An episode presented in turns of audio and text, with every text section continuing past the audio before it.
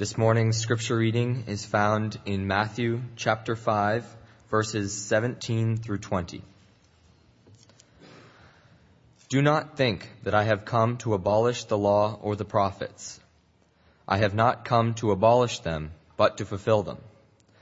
I tell you the truth, until heaven and earth disappear, not the smallest letter, not the least stroke of a pen, will by any means disappear from the law until everything is accomplished. Anyone who breaks one of the least of these commandments and teaches others to do the same will be called least in the kingdom of heaven. But whoever practices and teaches these commands will be called great in the kingdom of heaven. For I tell you that unless your righteousness surpasses that of the Pharisees and the teachers of the law, you will certainly not enter the kingdom of heaven. This is God's word. Go ahead and keep your Bibles out to Matthew chapter 5. We've been in Matthew for a few months now, and we are in the middle of a section called the Sermon on the Mount.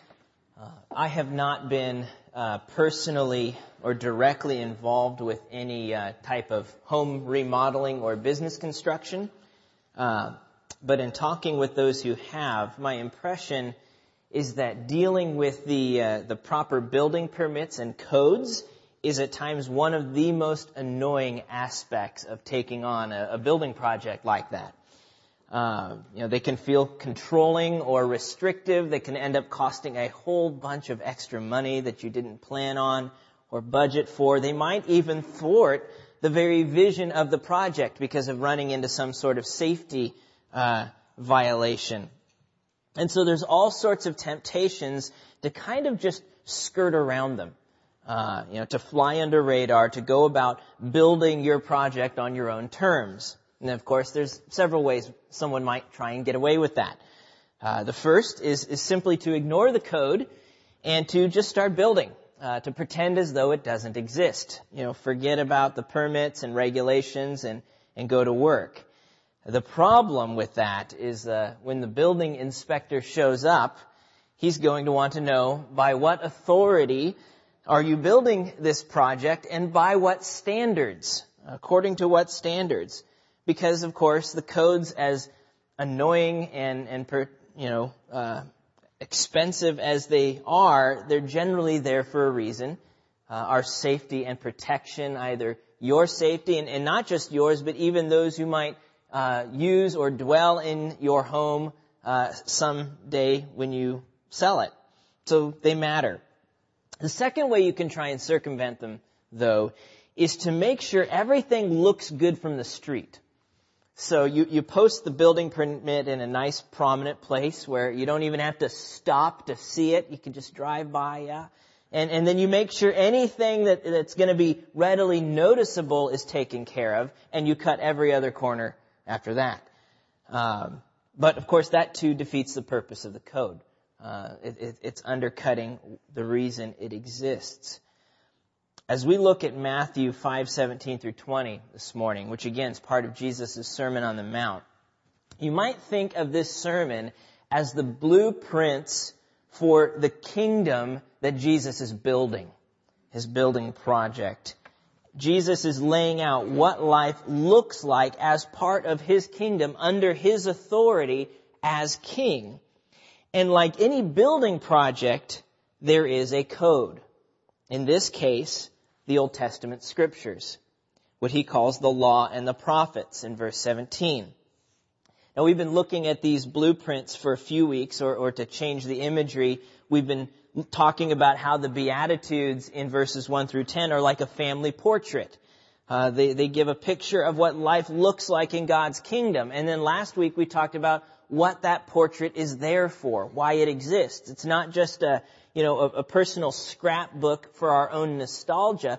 It's a, it's a family portrait displayed in the most prominent place to show the world what God is like. Uh, Jesus' followers are salt of the earth. They're the light of the world. But this portrait, what Jesus has been painting for us, uh, it raises a few significant questions, especially for the Jewish leaders and uh, religious leaders in his day. For starters, they already had a portrait of what life was supposed to look like in God's kingdom. It was called the Law of Moses. And second, the job description of being the light of the world, that was a job description we noted briefly last week that was first given to Israel. In Isaiah chapter 42, God's covenant people, the Lord says to them, I, the Lord, have called you in righteousness. I will take hold of your hand. I will keep you and make you to be a covenant for the people and a light for the Gentiles or the nations. So it raises a few questions. If Jesus is building this kingdom, how does it relate to the law and to Israel's role to be a light to the world? Jesus anticipates those questions coming up. He knows that the Jewish leaders are going to show up like building inspectors saying, do you have a permit for this thing? You know, by what authority are you building this kingdom and how does it line up with the code? with the Old Testament scriptures.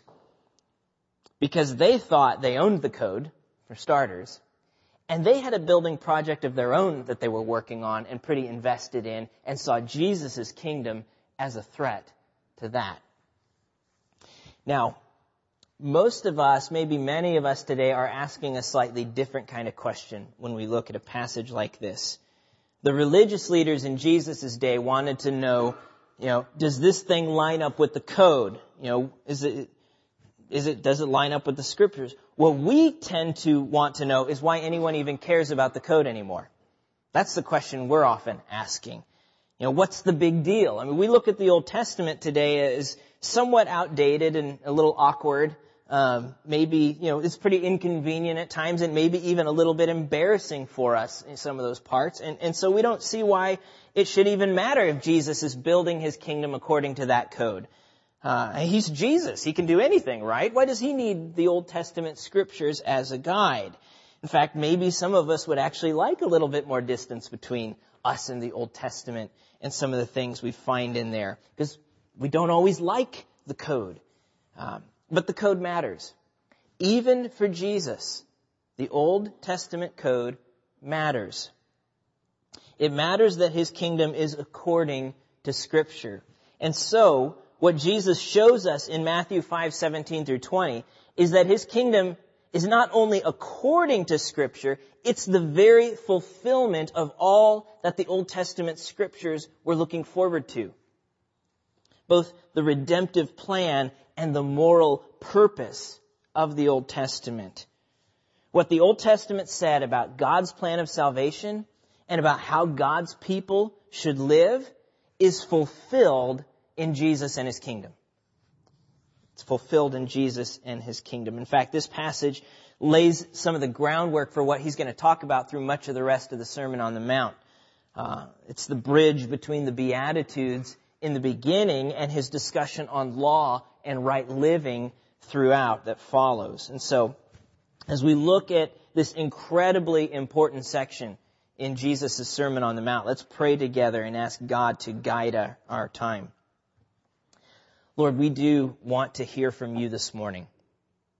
It's your voice that matters. It's your word that matters.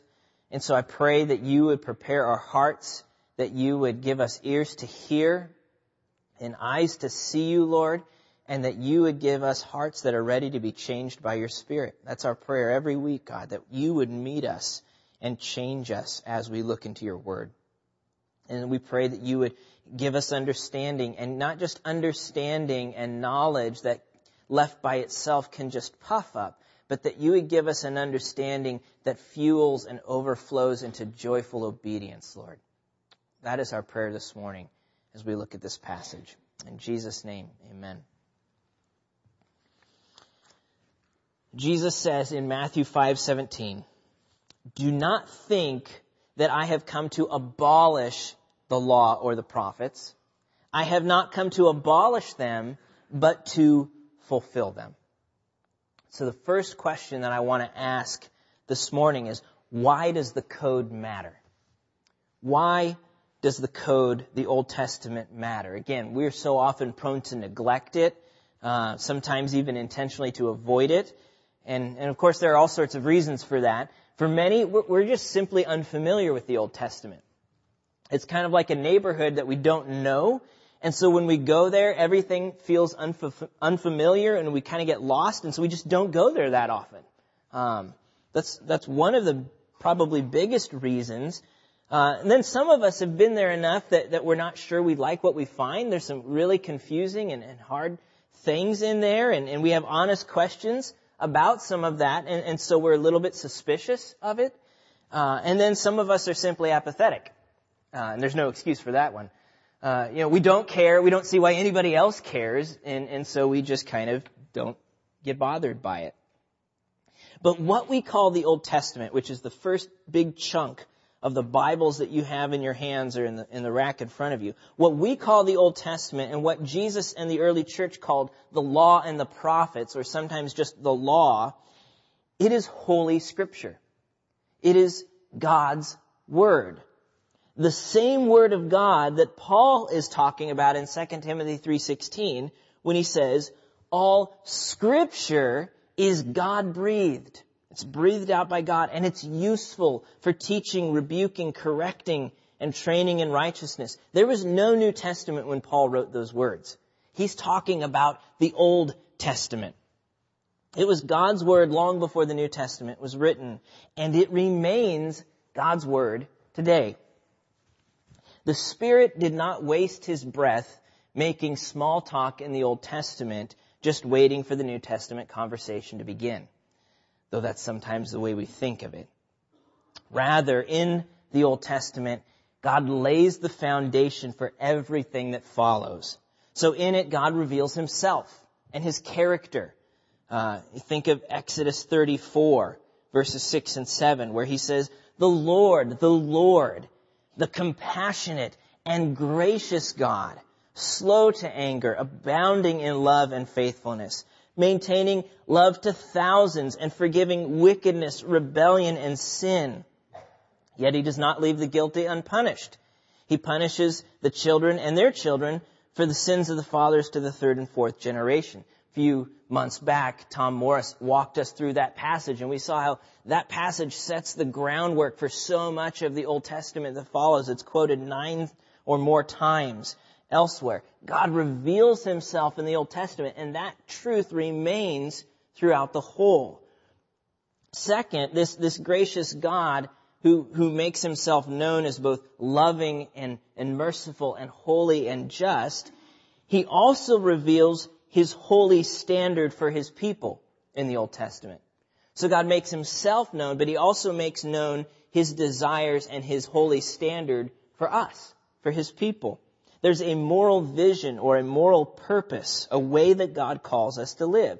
Just as He is holy, so He calls us to be holy. Just as He is love, so He calls us to love God and to love our neighbors as ourselves. In fact, that's one of the central reasons God gave Israel the law at Mount Sinai. It was instruction for life. It was so that they would know how to live as God's people in covenant relationship with Him. God's standard of holiness. But, because God knew that no sinful human could keep that standard, the Old Testament also reveals God's plan of salvation for His people. That what God purposed in creation and, and what Adam corrupted through the fall, through his rebellion against God, God promised to redeem it and to restore it through his covenant people. So he promised to bless all nations through Abraham. He promised, and then later Israel. Through David, he promised to rescue his people and establish his kingdom and dominion to the ends of the earth. And he promised to do all of that through a coming Messiah. God himself would step into his own creation, taking on flesh as the long awaited king. So the Old Testament shows us who God is what he expects of us and what he promises to do about that. How he promises to rescue us. And its authority stands. Its authority stands. Its purpose will be fulfilled. As Jesus says in, in Matthew 5:18, I tell you the truth.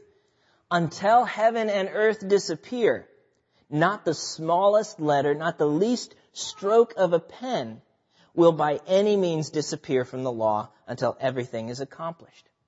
So it is utterly crucial and absolutely necessary that when Jesus builds his kingdom, he builds it according to code. That it corresponds to the Old Testament. God is not divided against himself. He doesn't, you know, he didn't start out saying, here's the first try, that didn't work, scrap that, let's start over with a new and we'll send Jesus in to fix it. God had a, a unified plan from before the foundation of the world and Jesus builds according to that plan. If there's no correspondence between Jesus' kingdom and the Old Testament, then there's no authority, no credibility, and no kingdom. He has to build according to code. The Jews were right to ask the question, you know, do you have a permit for this thing? But Jesus doesn't just say that his kingdom corresponds to the Old Testament, like a house built according to code. He's saying that the whole purpose of the code in the first place was for the building of this house. The whole reason there is a code is because it was pointing to this. The whole Old Testament points to Jesus and his kingdom. Pastor Doug O'Donnell writes, It would have been bold if Jesus said, I have come to adhere perfectly as no man has ever done to the law. Or if he said, I have come to give the best and final authoritative teaching on the law. Both of those would have been enough for the religious leaders the religious crowd first to scratch their heads and then to rend their garments. But to say what Jesus actually said will get one crucified. I have not come to abolish it, but to fulfill it. The whole thing was really about me. That's bold. And that's what he's saying. So how does Jesus fulfill it? How does he fulfill the Old Testament? I mean, countless ways. You could spend, you know, an entire year or more looking at that. But there are two specific ways that Matthew is highlighting for us. The first is that Jesus fulfills the Old Testament's plan of redemption, the story of salvation, what God planned to rescue his people. Matthew has been going to great lengths to make that case so far. Uh, in fact, in this book, he's already used the word fulfill, talking about how Jesus fulfills the Old Testament. He's already used that word six times before this passage. He's going to use it another seven times afterwards.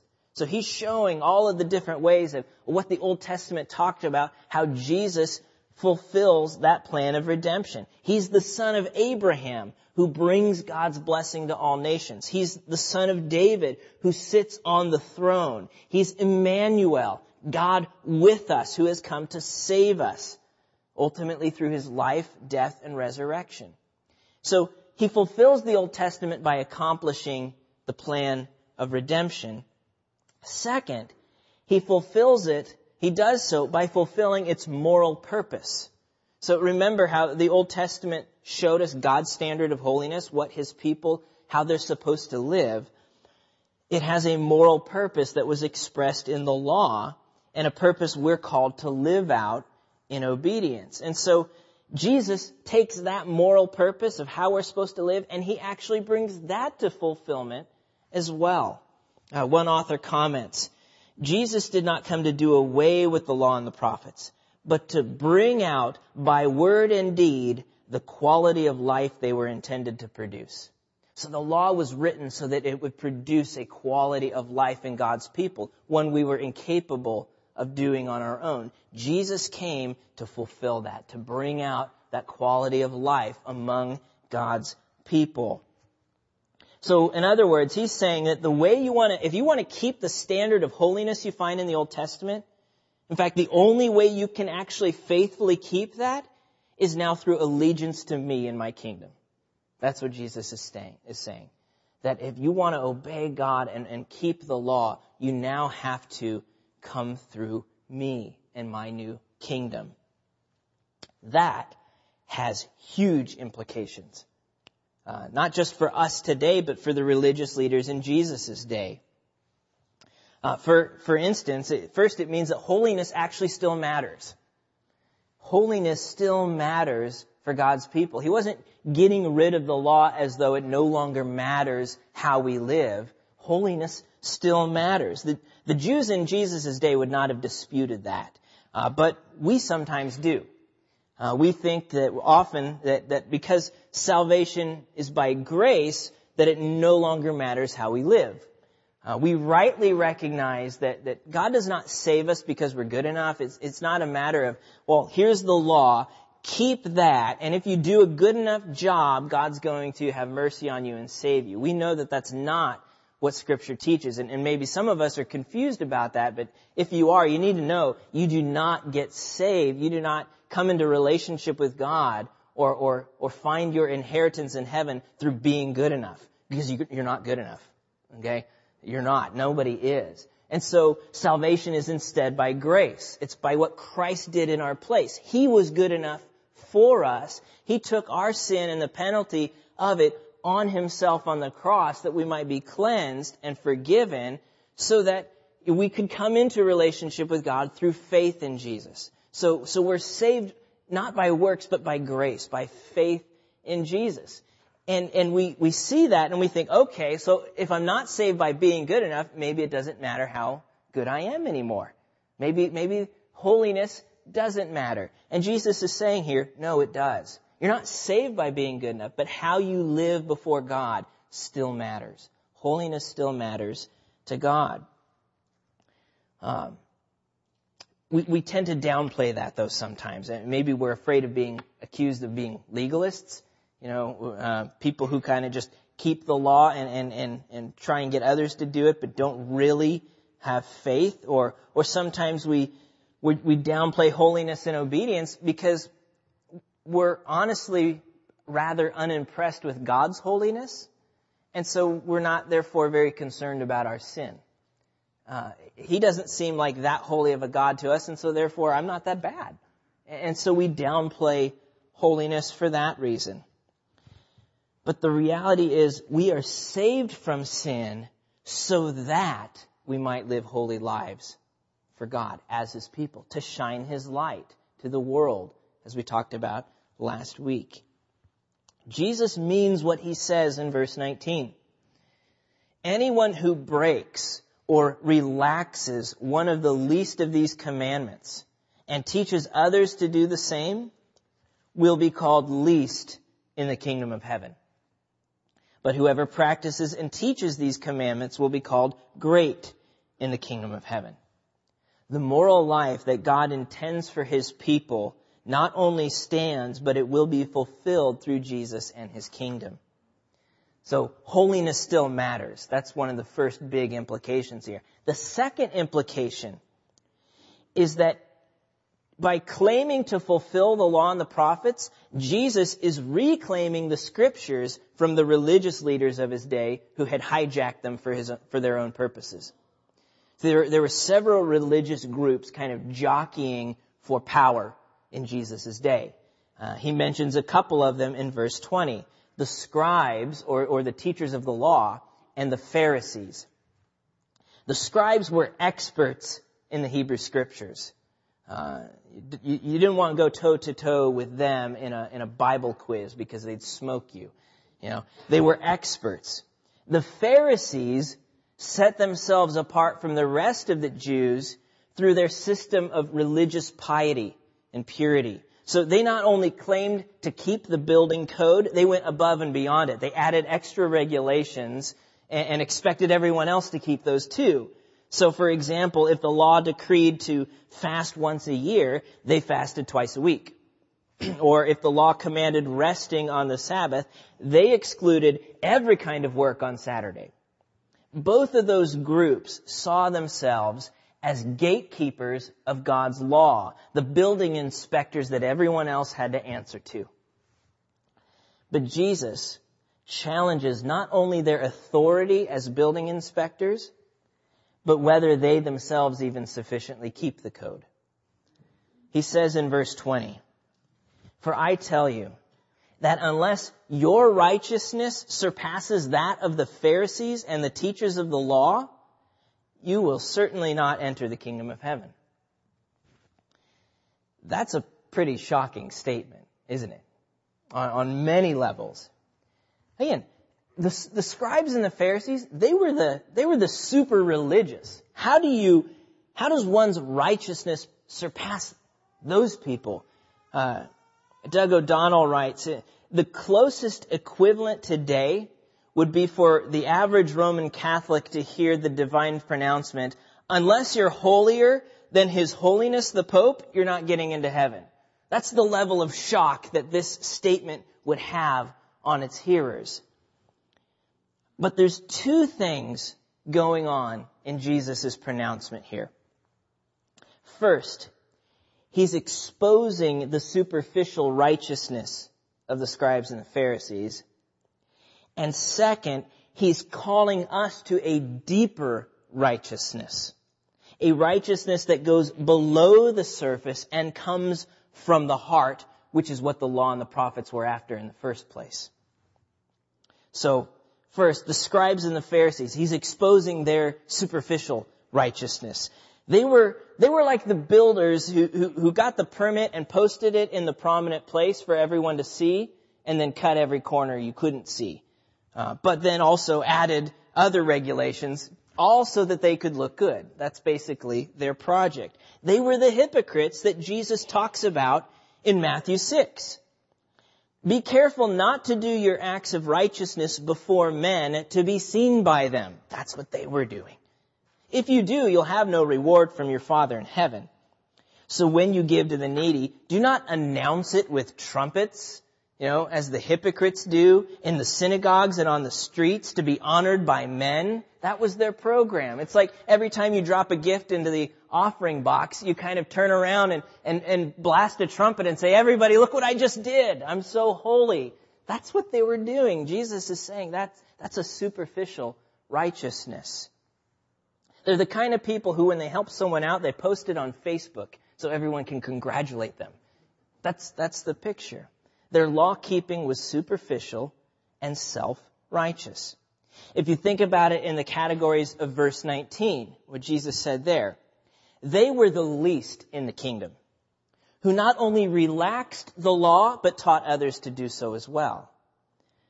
Jesus asks them, the Pharisees in particular here in Matthew 15, and why do you break the command of God, i.e. the scriptures, for the sake of your tradition. For God said, honor your father and mother, and anyone who curses his father or mother must be put to death. But you say that if a man says to his father or mother, whatever help I might have otherwise, you might have otherwise received from me is a gift devoted to God. In other words, you know, gee mom, I can't help you with groceries this week because I'm going to make an extra gift to the church. He, you say that he's not to honor his father with it. Thus, you nullify the word of God for the sake of your tradition. They relaxed God's word. They, they took away from the Holy Scriptures and what it commanded. They also taught others to do so as well. Jesus says of the Pharisees in Matthew 23:15, some of the harshest words you'll read out of Jesus' mouth. You travel over land and sea to win a single convert, and when he becomes one, you make him twice as much a son of hell as you are. That was the Pharisees' program. They not only relaxed the law, they taught others to do it and put their followers in a worse place than they were in. That is the least in the kingdom. They do all their deeds to be seen by others, Jesus says. Theirs was a superficial and self-righteousness. And before we go wagging our fingers at them, we have to stop and recognize the reality that none of us are immune from that same kind of superficial self-righteousness. How often do we find ourselves doing something to serve God and realize that if someone else wasn't seeing this right now, I probably wouldn't be doing it? Or, or doing it, but, but doing so grudgingly and with self-pity and bitterness because I have to, to obey.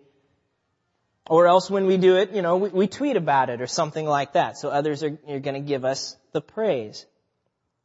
The reality is that we are all left to ourselves a bunch of hypocrites and performers.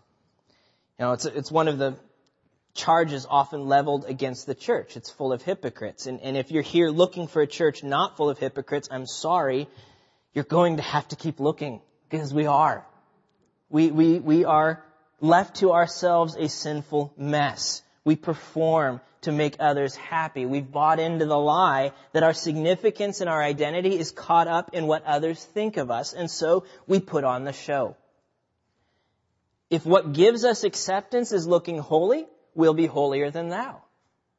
If what gives us acceptance is bucking the system, we'll push every button we see. That's how we work. And, and you know, I, I find myself slipping into this when I hang out with other pastors in the area and I try and gauge how kind of, how kind of buttoned up are they or how edgy are they? And, and depending on my gauge, I'll kind of either, you know, unbutton a little bit and, or, or I'll tighten it up because I want to look good to them. I want them to approve of me. You know, I'm no different. We say one thing to look good, we do another one that costs us less. Left to ourselves, we are self-righteous sinners who either find pride in God's law when we're able to keep it or who resent the law when we're crushed under its weight. We can't keep it. But true righteousness, a righteousness that not only fulfills the moral purpose of the law, but actually delights in keeping it. The kind of you know, delight that the psalmist wrote about. Oh, how I love your law. It is my delight all the day. That kind of true righteousness that accords to God's kingdom depends on God, not self, and goes beneath the surface. It's a righteousness that surpasses the scribes and Pharisees because it comes from the heart. From a changed heart a heart that is redeemed by the gospel of Jesus, filled with God's Spirit and surrendered to Jesus' authority. A heart redeemed by the gospel, filled with God's Spirit and surrendered to Jesus' authority. This is where Jesus is going with most of the rest of the Sermon on the Mount. Throughout, you know, the rest of chapter 5, he shows with his divine authority as one speaking as God, he shows what the law is really supposed to look like when we live it out. Not, not a surface level obedience as the scribes and Pharisees promoted, but an obedience from the heart. He says in verse 27, for instance, You've heard it was said, do not commit adultery.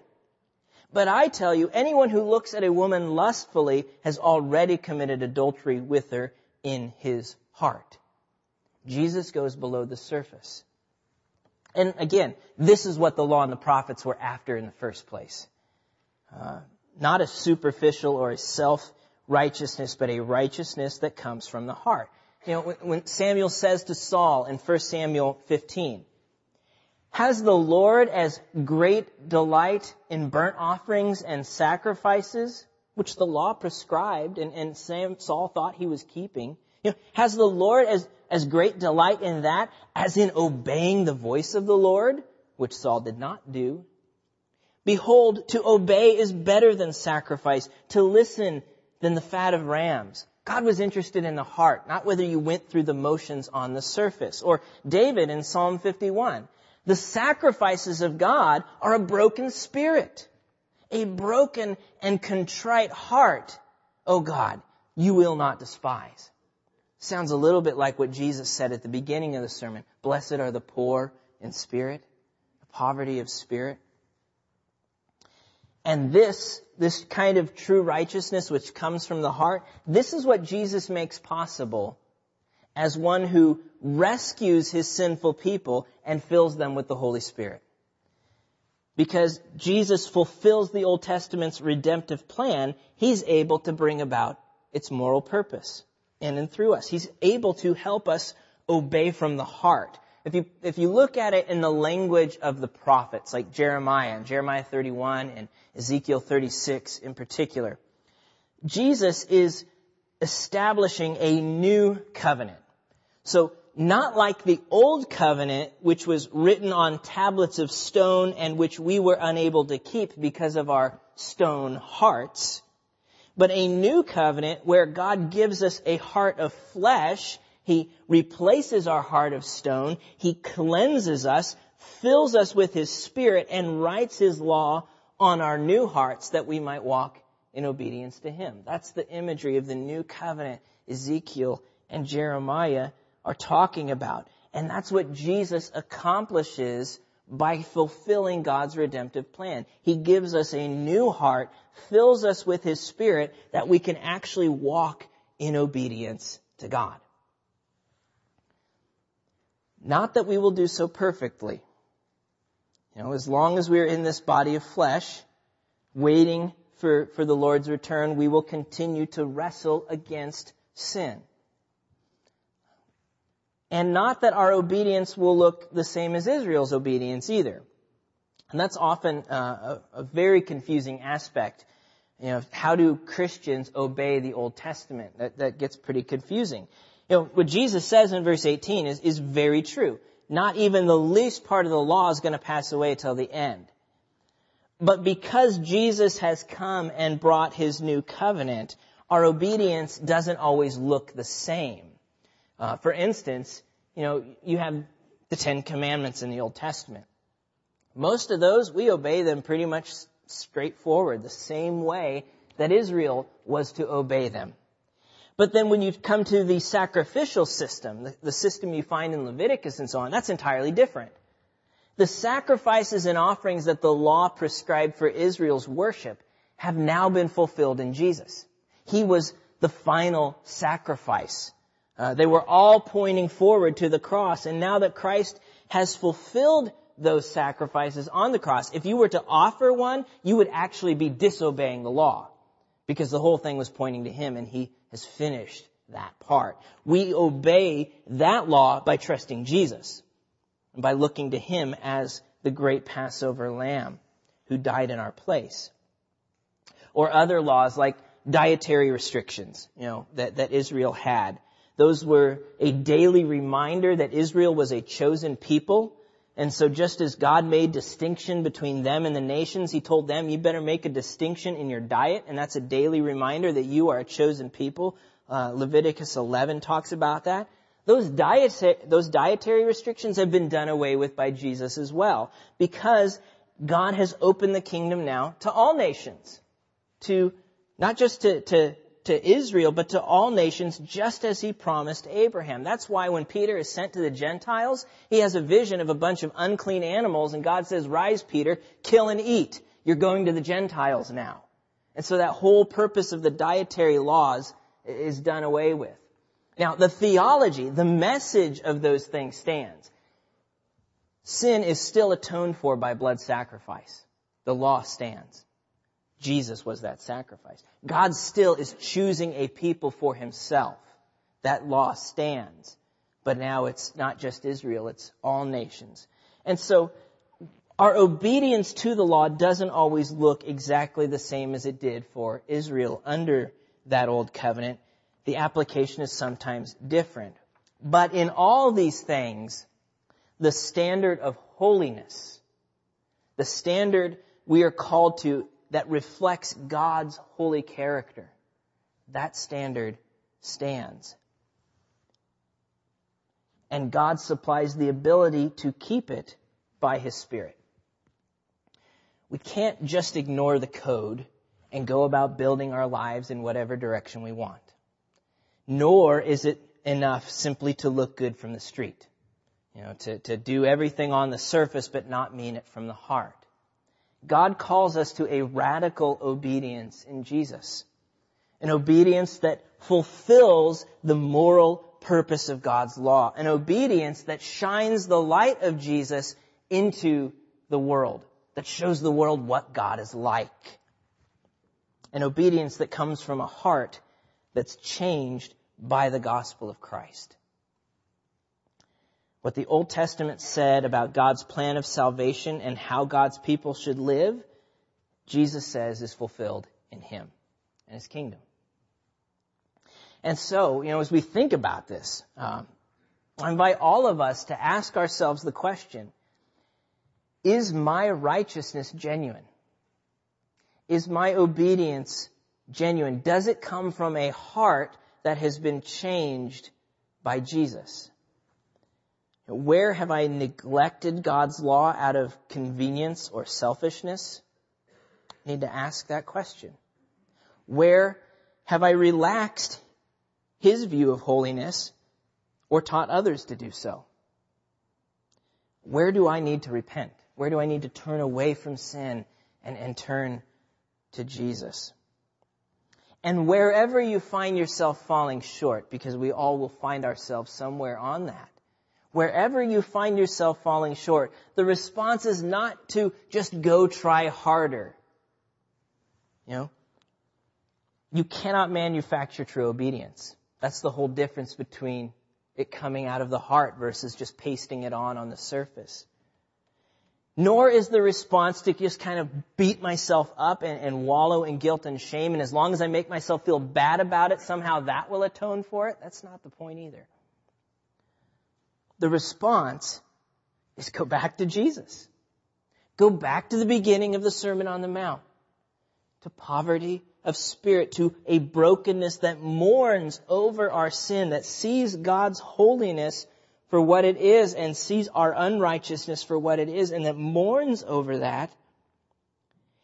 Go back to Jesus' life where he did what you and I could never do in keeping God's righteous law perfectly in our place. Go back to the cross where every sin, every failure, every time we relaxed God's law or taught others to do so was poured out on him. He was treated like the sinner, the sin bearer.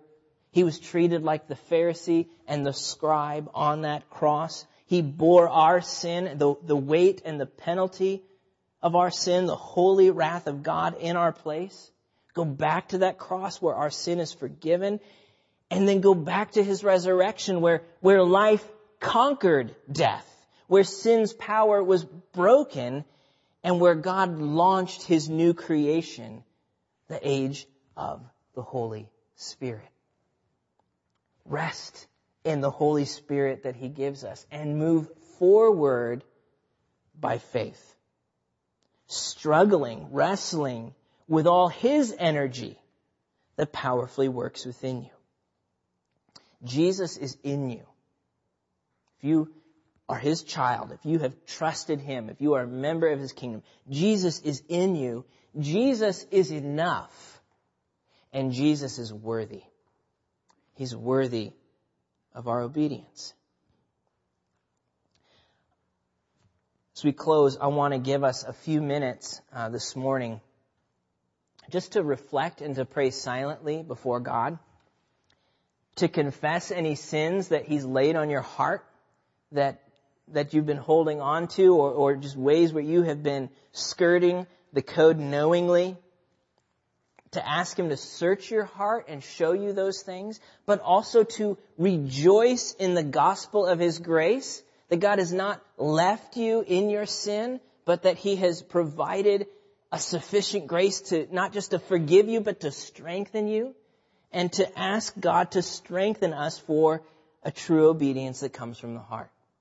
So take a few minutes and pray before the Lord, asking those things. Lord, where, where am I skirting your word?